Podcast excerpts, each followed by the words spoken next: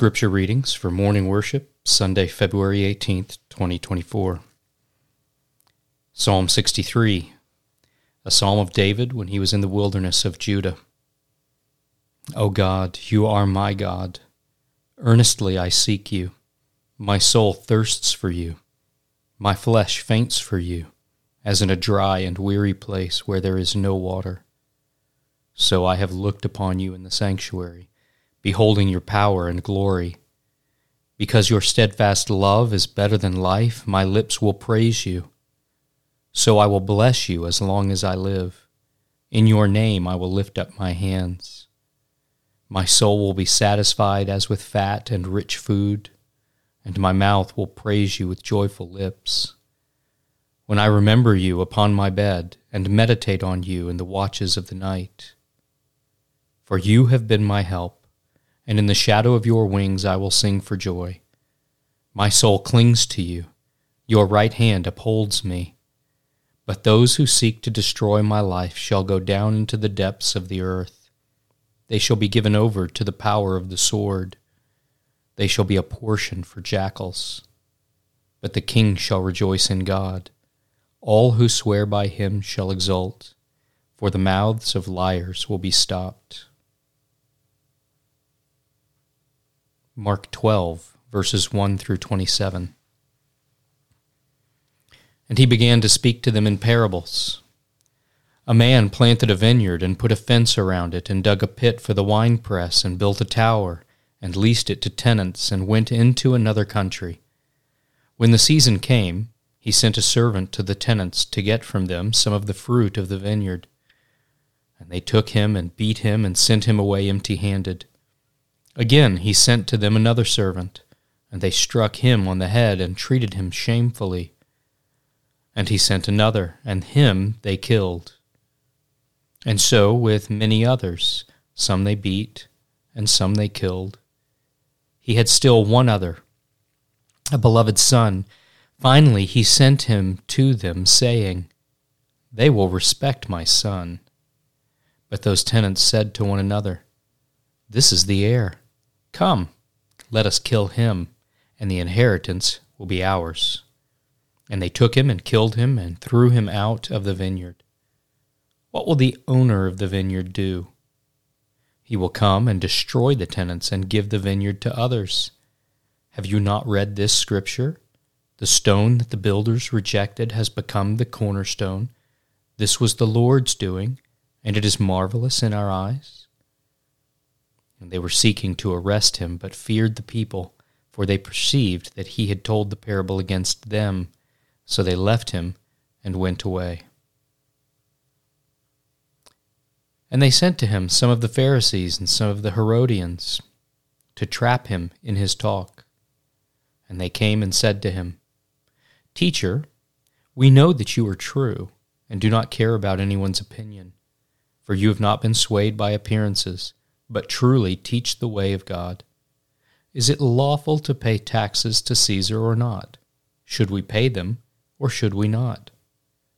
But knowing their hypocrisy, he said to them, Why put me to the test? Bring me a denarius and let me look at it. And they brought one. And he said to them, Whose likeness and inscription is this? They said to him, Caesar's. Jesus said to them, Render to Caesar the things that are Caesar's, and to God the things that are God's. And they marveled at him. And Sadducees came to him, who said that there is no resurrection.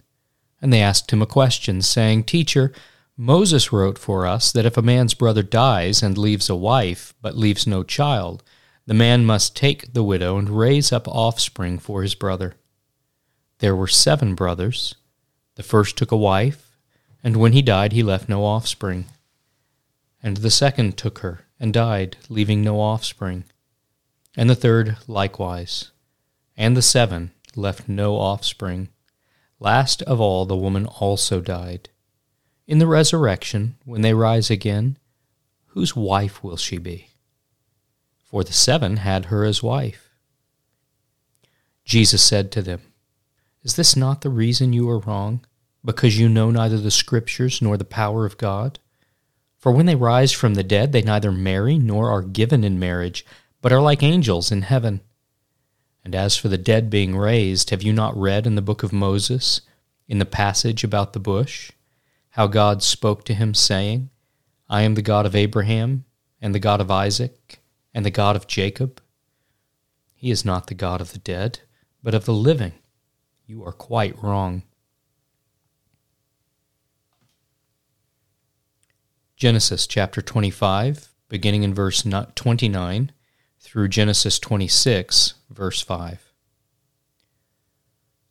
Once, when Jacob was cooking stew, Esau came in from the field, and he was exhausted. And Esau said to Jacob, Let me eat some of that red stew, for I am exhausted. Therefore his name was called Edom. Jacob said, Sell me your birthright now. Esau said, I am about to die. Of what use is a birthright to me? Jacob said, Swear to me now. So he swore to him and sold his birthright to Jacob. Then Jacob gave Esau bread and lentil stew, and he ate and drank and rose and went his way. Thus Esau despised his birthright. Now there was a famine in the land, besides the former famine that was in the days of Abraham. And Isaac went to Gerar to Abimelech, king of the Philistines. And the Lord appeared to him and said, Do not go down to Egypt. Dwell in the land of which I shall tell you. Sojourn in this land, and I will be with you, and will bless you. For to you and to your offspring I will give all these lands, and I will establish the oath that I swore to Abraham your father. I will multiply your offspring as the stars of heaven, and will give to your offspring all these lands. And in your offspring all the nations of the earth shall be blessed, because Abraham obeyed my voice and kept my charge, my commandments, my statutes, and my laws.